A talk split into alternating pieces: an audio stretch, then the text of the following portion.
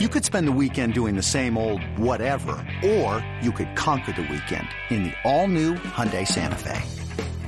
Visit HyundaiUSA.com for more details. Hyundai, there's joy in every journey. Hello, everybody, and welcome to Behind Enemy Lines. I'm your host, Alejandro Zúñiga from the Michigan Insider, Michigan.247sports.com. The Michigan football team is in the Rose Bowl in the college football playoff and we are going to be previewing the Crimson Tide with my colleague and good friend Cody Goodwin, who covers them over for 24 7, our Alabama site, Bama 247. We're releasing this episode a bit early for a couple reasons. Number one, well, the really the same reason. It's about to be the Christmas holiday. I imagine everyone is doing some traveling, has some extra time, myself included. Uh, but number two is that right after Christmas, I am flying out to Pasadena and we will have plenty of coverage. Myself, Zach Shaw, Sam Webb, boots on the ground in Los Angeles, in Pasadena, California. So excited about that. But there is a lot more coming on game week, so we are releasing this episode early.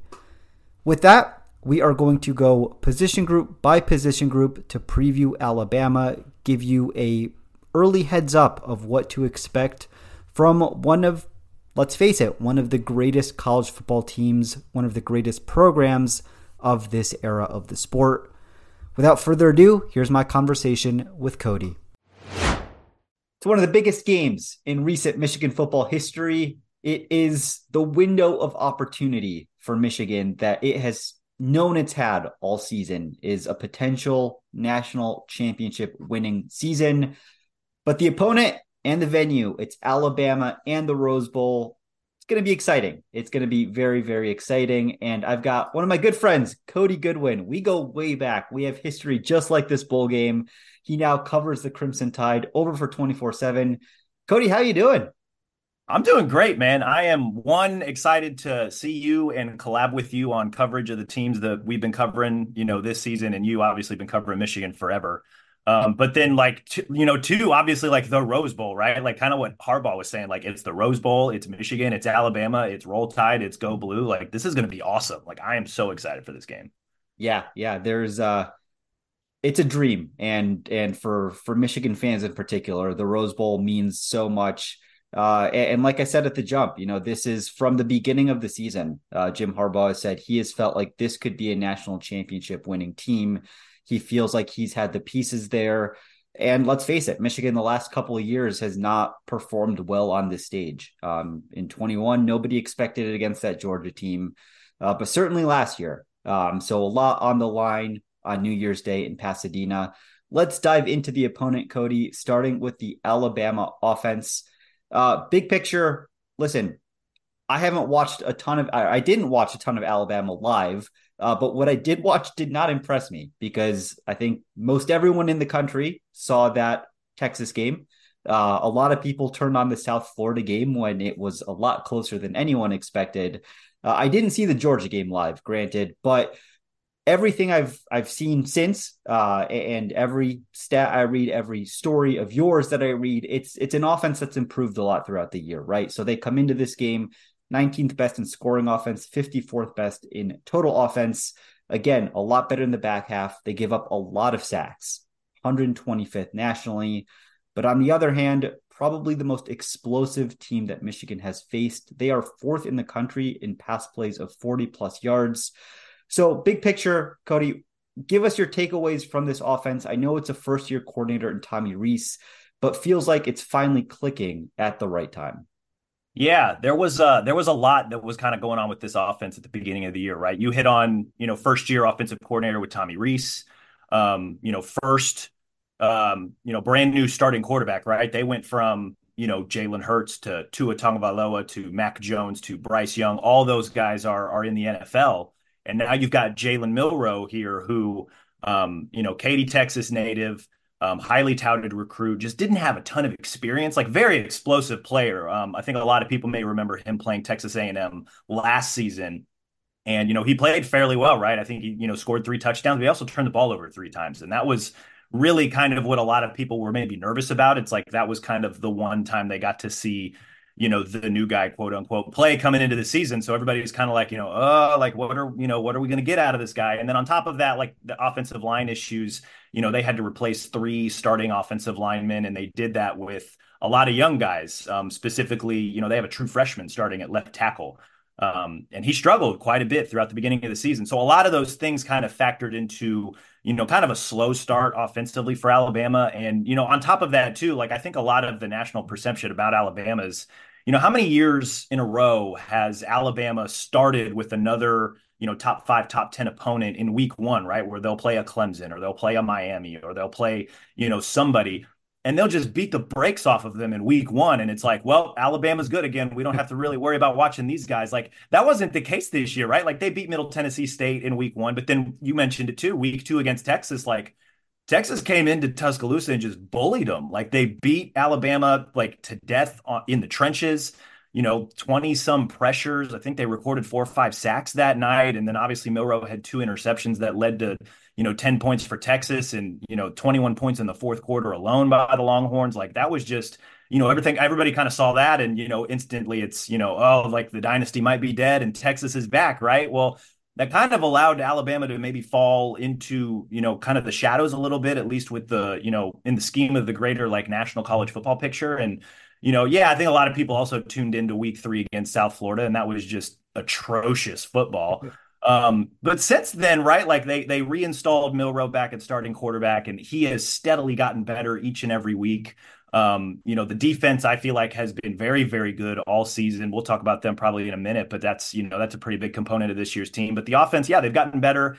It really has started with Milroe. He's got you know now he's got a full season under his belt. Um, he's a tremendous playmaker. Like he throws a great deep ball, but he's also he he's very fast. Like he's there, there's a running component to his game that I think early in the season Alabama didn't really tap into, or they didn't really coach him to do a lot. Um, since the bye week, they had their bye at the end of October, so they come back, you know, first weekend in November against LSU. Um, and that's where I think really the entire Alabama offense has come together. Milroe, that was when, you know, Alabama versus LSU, Milroe versus J- Jayden Daniels, who ultimately went on to win the Heisman you know, Milroe went shot for shot with him. You know, he finished with like four rushing touchdowns. The next week against Kentucky, he had six total touchdowns, three passing, three rushing. Um, you know, Milroe's ability to run the ball and really his willingness to take off from the pocket and run the ball has really opened up a lot of things for this offense. They've been, you know, north of 450 yards per game over the last, you know, five or six weeks. Um, Milroe has you know, crucially, he has not really turned the ball over. You know, I think maybe just one turnover the last five or six games. Um, you know, and that's really what has led to, you know, they've been winning games up to that point, but really since the bye week, um, the offense has transformed into a unit that, you know, they can win because of, not just be, you know, that you can win with, right? Like that old, you know, can you win with it or can can it be the reason you win? The offense is really the reason that this team is starting to win games. And um, it's been really kind of fun to watch the the transformation and the growth over the last few weeks. Yeah, I've long been a proponent that quarterback level in the Big Ten was not fantastic this year. Um, Hot take. Yeah.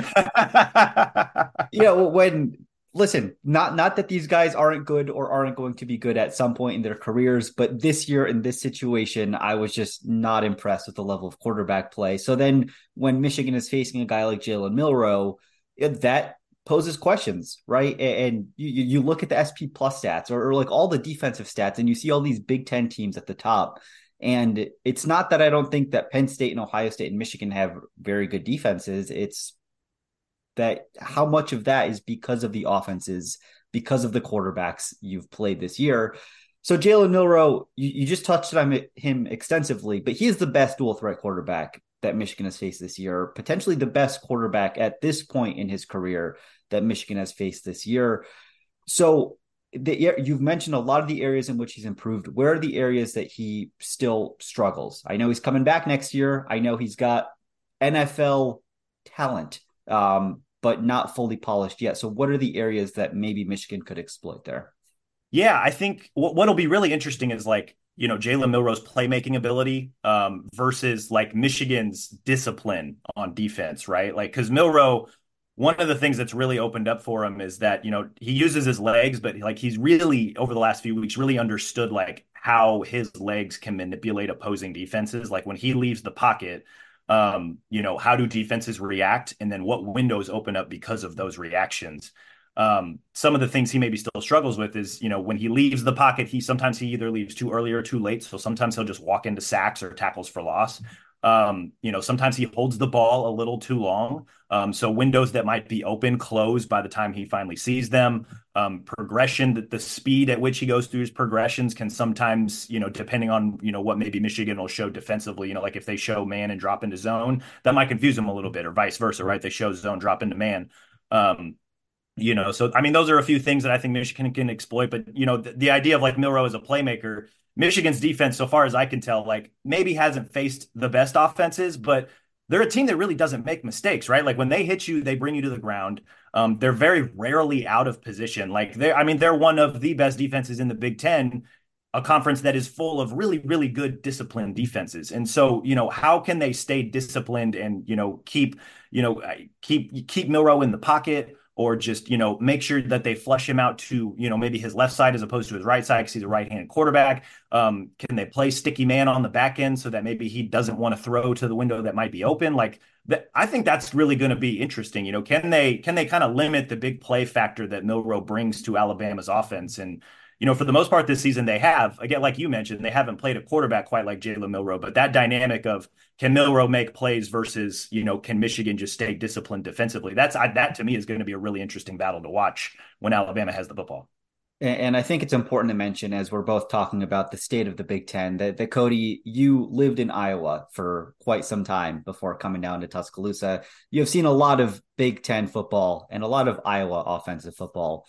Um, so I just want to throw that into the conversation. We, we've been talking about the ground game, uh, so it's important to note at this point that that the Bama running back uh, Jase McClellan, I know he has a foot injury, uh, and it st- sounds like he's still TBD for what his status might be, at least in the next couple weeks as he's working his way back.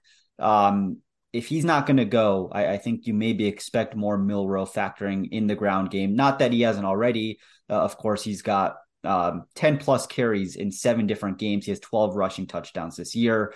Uh, Cody, we, have talked about the sacks, and, and, sacks in large part are a quarterback stat, right? And if you've got a you know a first year starter who holds the ball a bit too long, that's not necessarily on your offensive line. Uh, but you mentioned the struggles in the trenches against Texas. Uh, you see that it's a rush offense that you know is pretty middling, ranking 48th nationally in rush offense. 98th nationally in tackles for loss allowed.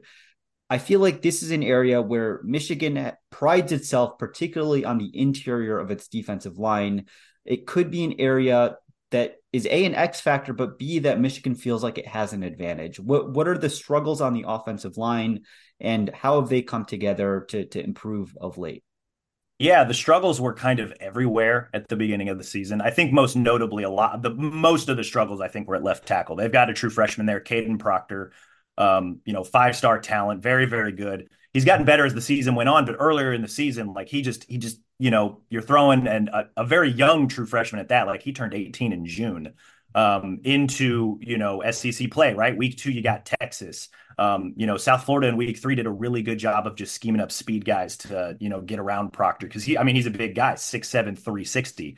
Um, he's very strong. The moment he gets his hands on you, he's probably going to win the rep. But a lot of teams throughout the early portion of the season found out that, like, oh, if we just run around him, we'll win the rep. And so that kind of caused a lot of issues. Um, you know, and then on top of that, I know I hit on this before, like a lot. They had three new starters at, on the offensive line. Like they returned uh, center Seth McLaughlin, who has had various struggles this season, but you know that's that's a fifth year senior. That that's a guy that Alabama trusts quite a bit. And then J.C. Latham, the All American at right tackle. Um, everybody else is kind of new, right? So offensive line, like you kind of have to gel. You got to you know figure out communication. You got to figure out what works, what doesn't. Where does the guy next to you step on certain snaps on certain plays? Um, and they've gotten better at that. And I've, a lot of that is the development and improvement of Kadyn Proctor at left tackle. He's played very, very good football over the last five games. But I mean, really, you know, at, at right guard, they they put in a, a guy named Jaden Roberts, who's a sophomore. He's been very, very good. He's another strong guy on the interior. Um, he's been they put him in, I believe, in the Texas A&M game, or maybe it was after the Texas A&M game, and he's been very, very good there. Tyler Booker's All SEC left guard um, has been in, uh, instrumental to I think Kadyn Proctor's development. So you know, it just it kind of took time. Um, you know, it's still not a perfect unit. Um, you know, I, I think uh, every other person that I talk to that covers a team that Alabama plays throughout the season, it's like, look, like your team's probably going to get a sack or two, like maybe multiple, um, depending on where you know you're able to force Milroe in the pocket. But um, you know, and I think that's another thing that's helped them too. Like Jalen Milroe's pocket awareness. Um, you know, the slider has gone from about 60 to about 75 or 80 on his best game. So, like, he kind of understands when to step up in the pocket a little bit more, um, you know, when to maybe trust the pocket a little bit more, maybe when to escape left or right. So, it's a combination of things. I mean, the, the offensive line definitely struggled through the first few weeks. They've gotten better. They're still not a great unit. Um, they're not going to go win the Joe Moore Award, um, but they they're a unit that has become good enough for what Alabama needs them to be. Um, you know, clearly they're they're here in the college football playoff, right? So it's uh we'll we'll see what happens. But I yeah, Michigan Michigan will record a sack or two in this game. Um, you know, and if they're able to kind of scheme up some things properly, you know, a couple could be three or four or five too. And finally, let's turn our attention to to the men outside, uh, the skill position, the the receivers, the tight ends. Um, listen, it's Alabama, right? You you know it, it's like when you're facing Ohio State, you know that they're going to have five star receivers and an NFL pipeline, and it feels similar uh, with what Bama brings year in and year out. Uh, this year, it's a receiver corps led by Jermaine Burton, Isaiah Bond. Um, those two in particular, uh, and Burton, he's averaging 22 yards per reception, which really showcases that deep threat uh, ability and his connection with Jalen Milroe, particularly of late. Uh, this unit, I mean, it's it's blue chip guys, and it's blue chip guys who are playing like blue chip guys.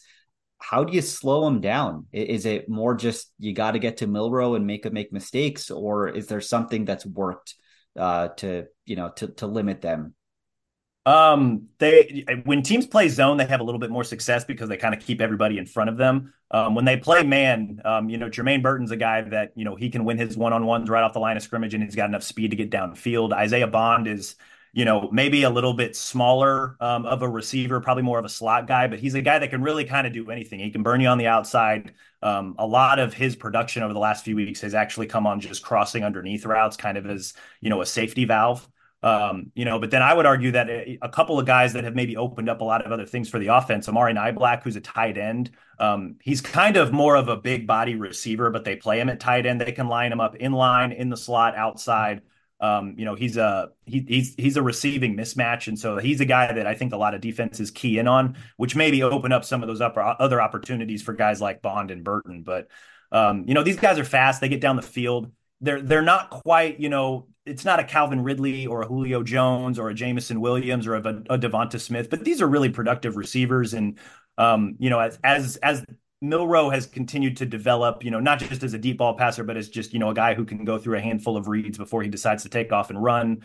Um, you know, the chemistry has continued to build up. You know, I think Isaiah Bond led the team in targets this year. He obviously leads the team in receptions. Um, Jermaine Burton's kind of that deep threat guy. You know, he's the guy that'll tell Milroe in the huddle, like, hey, I'm running down the field, just chuck it up and let me go make a play, right? And and we've seen that in in a handful of different games this season. So, um, you know, it's I don't know that there's like the top heavy, you know, super blue chip NFL prospect um, among this Alabama receiving corps, but they got a lot of guys who can do a lot of different things. Um, and I think just you know, kind of overall, they kind of spread the talent out a little bit and. Um, you know, it's not the most prolific passing offense, but it's a very effective passing offense, and, it, and it's a, a passing offense that can absolutely um, you know, they, they can make you pay if you don't defend them properly. Yeah, it, it listen, when I watched Ohio State this year, um, and, and, anyone who watched Ohio State realized it was a little bit more one dimensional because like a Drew Allar, like they didn't have a quarterback who could run um, quite as well as as most, honestly, and, and certainly nowhere near uh, Jalen Milroe. So when you combine deep threat receivers, talented receivers, uh, a gelling offensive line, uh, plus a quarterback who can hurt you in a lot of ways. Um, that that's an offense that's tough to stop. Uh, we're going to take a quick break, come back, and talk about the Alabama defense. eBay Motors is here for the ride. Remember when you first saw the potential? And then through some elbow grease, fresh installs, and a whole lot of love, you transformed 100,000 miles and a body full of rust into a drive that's all your own. Look to your left. Look to your right. It's official. No one's got a ride like this. There's nothing else that sounds like, feels like, or looks like the set of wheels in your garage. With over 122 million parts, you can make sure your number one ride or die stays running smoothly. So there's no limit to how far you can take it. Brake kits, turbochargers, engines, exhaust kits, roof racks, LED headlights, bumpers, whatever your baby needs, eBay Motors has it. And with eBay Guaranteed Fit, it's guaranteed to fit your ride the first time, every time, or your money back. Plus, at these prices, well, you're burning rubber, not cash. Keep your ride or die alive at ebaymotors.com. Eligible items only. Exclusions apply. Introducing the two-way V4, where groundbreaking fuel cell technology meets fresh foam cushioning for the ultimate performance. With fuel cell, each step feels explosive, delivering unparalleled energy return. Paired with fresh foam, experience maximum comfort throughout the game. Its lightweight textile upper offers support and breathability without sacrificing agility. Whether you're hitting the clutch shot or locking down the opposition, the two-way V4 gives you the tools to play at a high level. Learn more and purchase the two-way for yourself at newbalance.com. And we're back, folks, on the Michigan Insider, michigan.247sports.com, going behind enemy lines with Cody Goodwin, who covers Alabama over for 24 7. We just finished talking about Jalen Milroe and the talented offense. Let's flip our attention now to equally talented, maybe even more talented, quite honestly. Uh, the Crimson Tide defense, uh, led by defensive coordinator Kevin Steele. They enter the Rose Bowl as the 16th ranked scoring defense in the country uh, ninth in sacks. They are a top 20 unit in preventing plays of 10 or more yards. Most recently, shutting down the Georgia rushing attack. This, like any unit on Alabama, is loaded with NFL talent. So, Cody, as the offense struggled, particularly early in the season, it was the defense that put Alabama in position to be where they are right now. This is a unit that's been very good, if not elite, from the jump. Big picture, takeaways about this Alabama defense. It's a championship caliber defense, man. I've I've been convinced of that since you know week four when they when they shut down a very very good Ole Miss offense. Um, you know that I mean that Ole Miss offense finished like top ten in scoring, top ten in, in total offense. Um, you know, and they held them to you know just like 301 yards total for the game, and I think like 10 total points. Like it was it was a masterclass performance and that was kind of when we were like okay like this is this is a very good unit. And they're very good at every single level. Like they've got fast linebackers in the middle they apply an insane amount of pressure off the edge. Dallas Turner and Chris Braswell.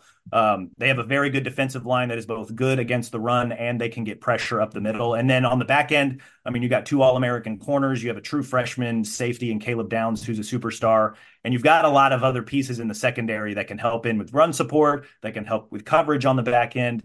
Um, there's really not a glaring weakness on this defense. And, you know, statistically speaking, it's not going to be you know, on paper as good as, you know, your Michigans, your Ohio States, your Iowas, your Penn States.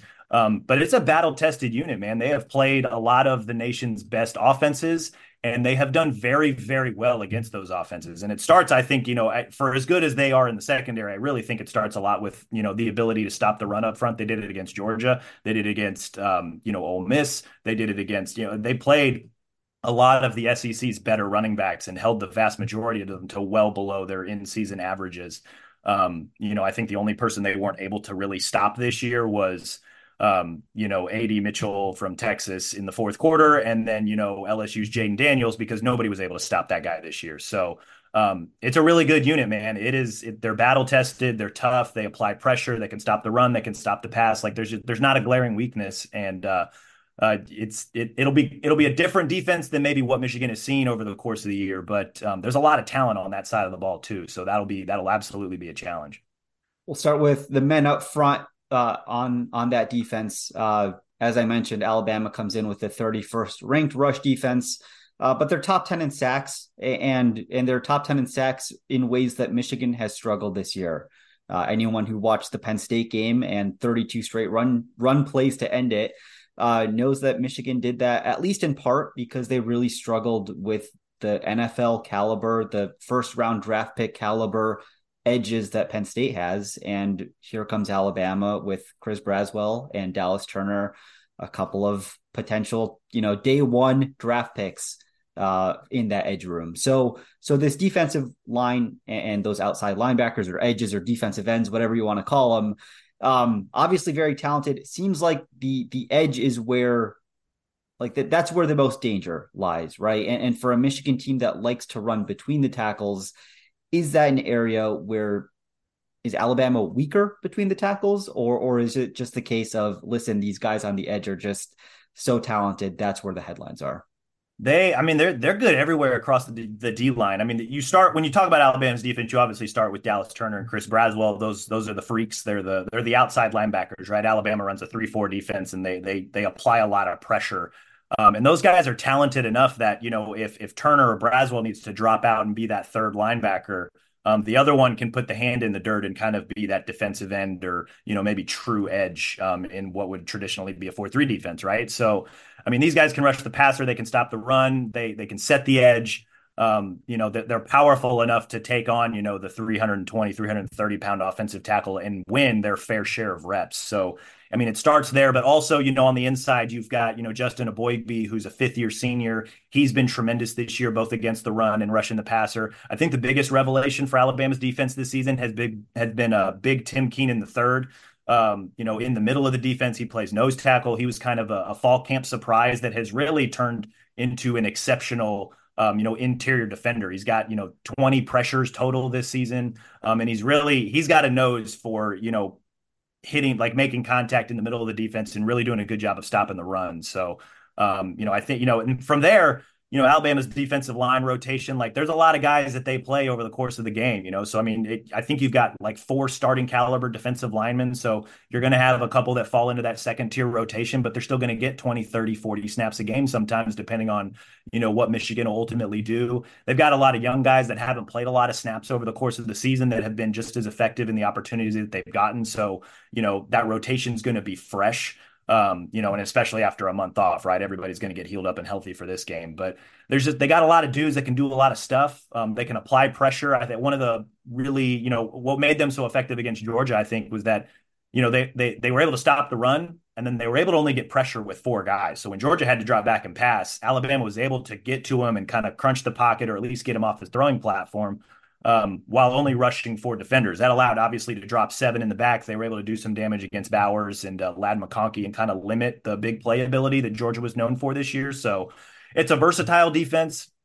They're smart enough to really kind of adjust things on the fly. And, um, but yeah, I mean, it really starts up front, their ability to stop the run and, and their ability to, you know, really rotate a lot of guys in without really um, you know, they, they, don't, there's not really a drop off when it's, you know, the, the second or third line, um, you know, so to speak, when, you know, when they're on the field. So they've, they've got a lot of talented dudes, but they got a lot of depth behind them as well. Speaking of talented dudes, uh, the secondary, and that's, uh, names to know that there are a lot of them. Uh, Kool Aid McKinstry, uh, I saw a report a couple days ago that uh, he's out of concussion protocol uh, and, and, is back practicing for Alabama. So it seems very likely, if not certain, barring anything ridiculous, that he'll be playing uh, in the Rose Bowl. Uh, you wrote a fantastic story that I recommend people check out over at 24 7 on Caleb Downs. You mentioned him earlier. He's excellent, you know, true freshman safety uh, who, who's been playing and, playing at a very, very high level.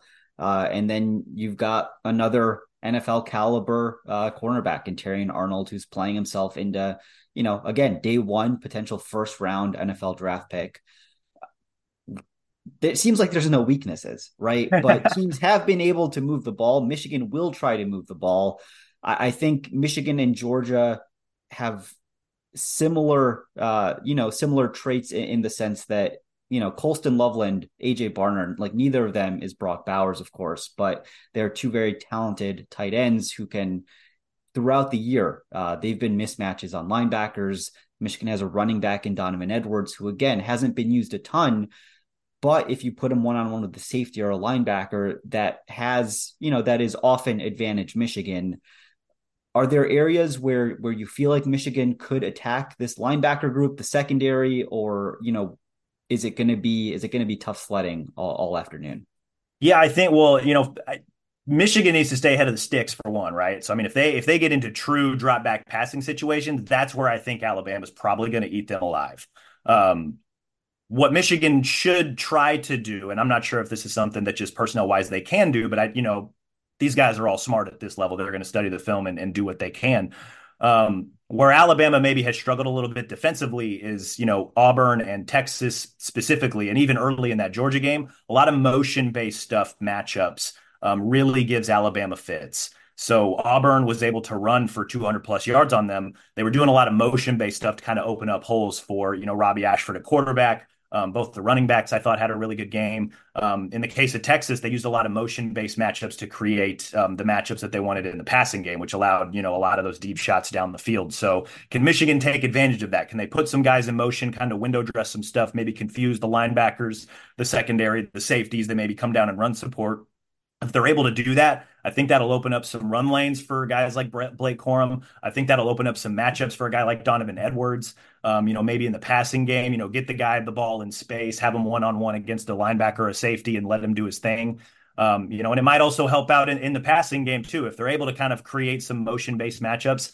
Um, you know, that's where I think Michigan could exploit Alabama a little bit, if only because that's really the main thing this Alabama defense has struggled with. I'm not sure if Michigan, I, am not sure if that's something that they have done a lot of. I mean, in the few games that I've watched with Michigan, um, they, they do remind me a little bit of Georgia, that they're a lot more power run. Um, you know, it's more of, you know, they use that to set up the play action. Um, I really like Donovan Edwards. I think he's a, you know, that's a guy that probably needs to have a big game if this Michigan offense wants to keep moving the ball. Um, you know, but yeah, I mean, if they're if Michigan is just going to run up the middle and then drop back and pass, it may be a long day for that offense. But they're able to kind of mix some things in, um, you know, try and get their guys the ball in space. I think that's where they can find a little bit of success against this Alabama defense. And um, you know, once they start going back and forth like that, I think that that chess match specifically is where the fun could be had in this game. Yeah, and I think it'll be very important for Michigan, as it has been in in basically every big game since he's played, is JJ McCarthy's legs.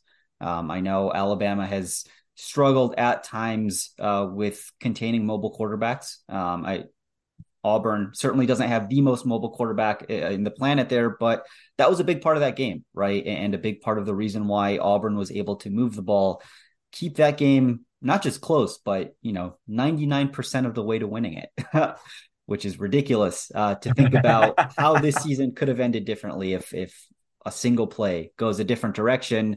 Uh, but JJ McCarthy comes in hopefully healthy. If you're a Michigan fan, he's been banged up this back half of the season. Um, but his legs, which we didn't see a whole lot against Penn State, because he got banged up that game, didn't see it a whole lot. Uh, certainly against Maryland and, or against Ohio State, that that is an element of the offense that Michigan, I believe, has to incorporate a little bit more. Cody can't wrap up without talking special teams as as a guy who covered Iowa for quite a bit in your past. Um, listen, there, has been the at least there was for a while kind of the reputation of what a Alabama kicker looks like, and it always seemed you know like like the porthole on the Death Death Star, right? Um, not so much this year. Uh, Bama comes in 20 for 23 on field goals this year, uh, including three for three on kicks of 50 plus yards. Uh, so no big concerns there. Punts are netting 42 yards on average, which seems fine. Uh, and then Caleb Downs, uh, I, I, know we've talked about him a, a, good bit, but he had a nice looking punt return touchdown against Chattanooga, which um, is Chattanooga. Uh, but yeah, he he did come into the role more recently, and much like a Semaj Morgan at Michigan, is a guy who could be a game breaker anytime he has the ball in his hands, uh, even if it is a punt return. Uh, any other comments about special teams? I think this is where this is another area that maybe Michigan could take advantage of. Not that Alabama's maybe been bad in you know punt coverage situations, but um, you know some of the games that they have been able to you know that, that have gotten maybe a little trickier. Like you know Texas had a nice punt return in their game. Um, Georgia obviously had a big punt return in the SEC championship game that kind of sparked their offense after um, you know it had stalled for the better part of the game. Um, you know, I know Auburn had, um, you know, a, a special. T- they had a good special teams play earlier in the second half, but then they obviously had the big punt return gaffe um, that ultimately led to, you know, the fourth and thirty-one play. So, I mean, this, I mean, that special teams, it's you know that that's where the hidden yardage comes in from, and I think that's you know. If, if Michigan can take advantage of that, um, I think they can set themselves up with maybe better field position if they want to try and play that game. Um, you know, but then on, on the other on the other side, you know, I think that's that's also something that Alabama is going to try to look to exploit. Um, you know, Caleb Downs has kind of overtaken Kool Aid. um, as the primary punt returner in recent weeks. Um, and so he's just, you know, he's a guy that can he, he can really catch the ball. Kool Aid, his biggest struggle. I mean, he was earning All American nods last season for his punt return abilities. Um, this year, just kind of more between the ears thing. And, and Caleb Downs has been playing very, very well. And just, you know, hey, I can come in and catch the ball. And um, he's dangerous enough with the ball in his hands that if he finds a crease, it, it could be, um, you know, it could turn into a big play for Alabama. So um, yeah, I think you know there there's opportunity there. I think for Michigan to take advantage, um, you know, in punt return game. Um, so that's you know that's another challenge that Alabama's going to have to account for is just making sure that they keep those returners in front of them and you know not allow Michigan to get good field position because that's you know similar to the defense. The offense for Michigan plays really efficiently, and so if you give them a shorter field, um, you know that's obviously going to just put more pressure on the defense, and and you can't have that in a game like this. Cody Goodwin covers Alabama over at Bama 24 7. Cody, thank you so much for joining the show. Uh, appreciate all the insight on the Crimson Tide. Can't wait to see you out in Pasadena. It's it's going to be a blast. This, these are the games that you've always wanted to cover. I imagine I've always wanted to cover. Um, a dream come true to go to the Rose Bowl and to have a Rose Bowl game like this uh, before the Big Ten changes, before college football changes uh, to be at the Rose Bowl, uh, maybe the last true Rose Bowl, I guess, if, if you if you consider an SEC Big Ten matchup a true Rose Bowl. I'll see you out there in Pasadena. It'll be fun, man. I appreciate you having me on. I'm looking forward to this game between two of the most legendary brands in college sports, right? Like the Block M, the Script A at the Rose Bowl. It's going to be awesome, man. The mountains in the background, and uh, hopefully we get a damn good football game to ring in the new year. And that'll do it for this week's episode of Behind Enemy Lines. If you have listened to this point, thank you. And if you have listened to this point, you are probably very interested in this football game. So make sure you check out the Michigan Insider, michigan.247sports.com. We have so much more coverage as I record this from our pre game week conversations with staff and with players in Ann Arbor. Of course, we have National Signing Day coverage from the week that was. And like I mentioned, we will all be on the ground in Pasadena in the Los Angeles area for game week for all the festivities that are going to lead up to one of the biggest football games of the season, potentially one of the biggest football games in Michigan's program history. I I've said every game week that I'm excited because we get 12 of these a year. 13 if you're lucky, maybe 14 or 15 this year for the Michigan Wolverines, but there's something special about the Rose Bowl. And I say that not even knowing what it is because I have never been to the Rose Bowl before. I've never been to Los Angeles before. Uh, so to say I'm excited is an understatement. This feels incredibly special and special in, in a lot of different ways. So thank you for listening. Thank you for helping make this possible. And I hope to see you on the ground there at the Rose Bowl.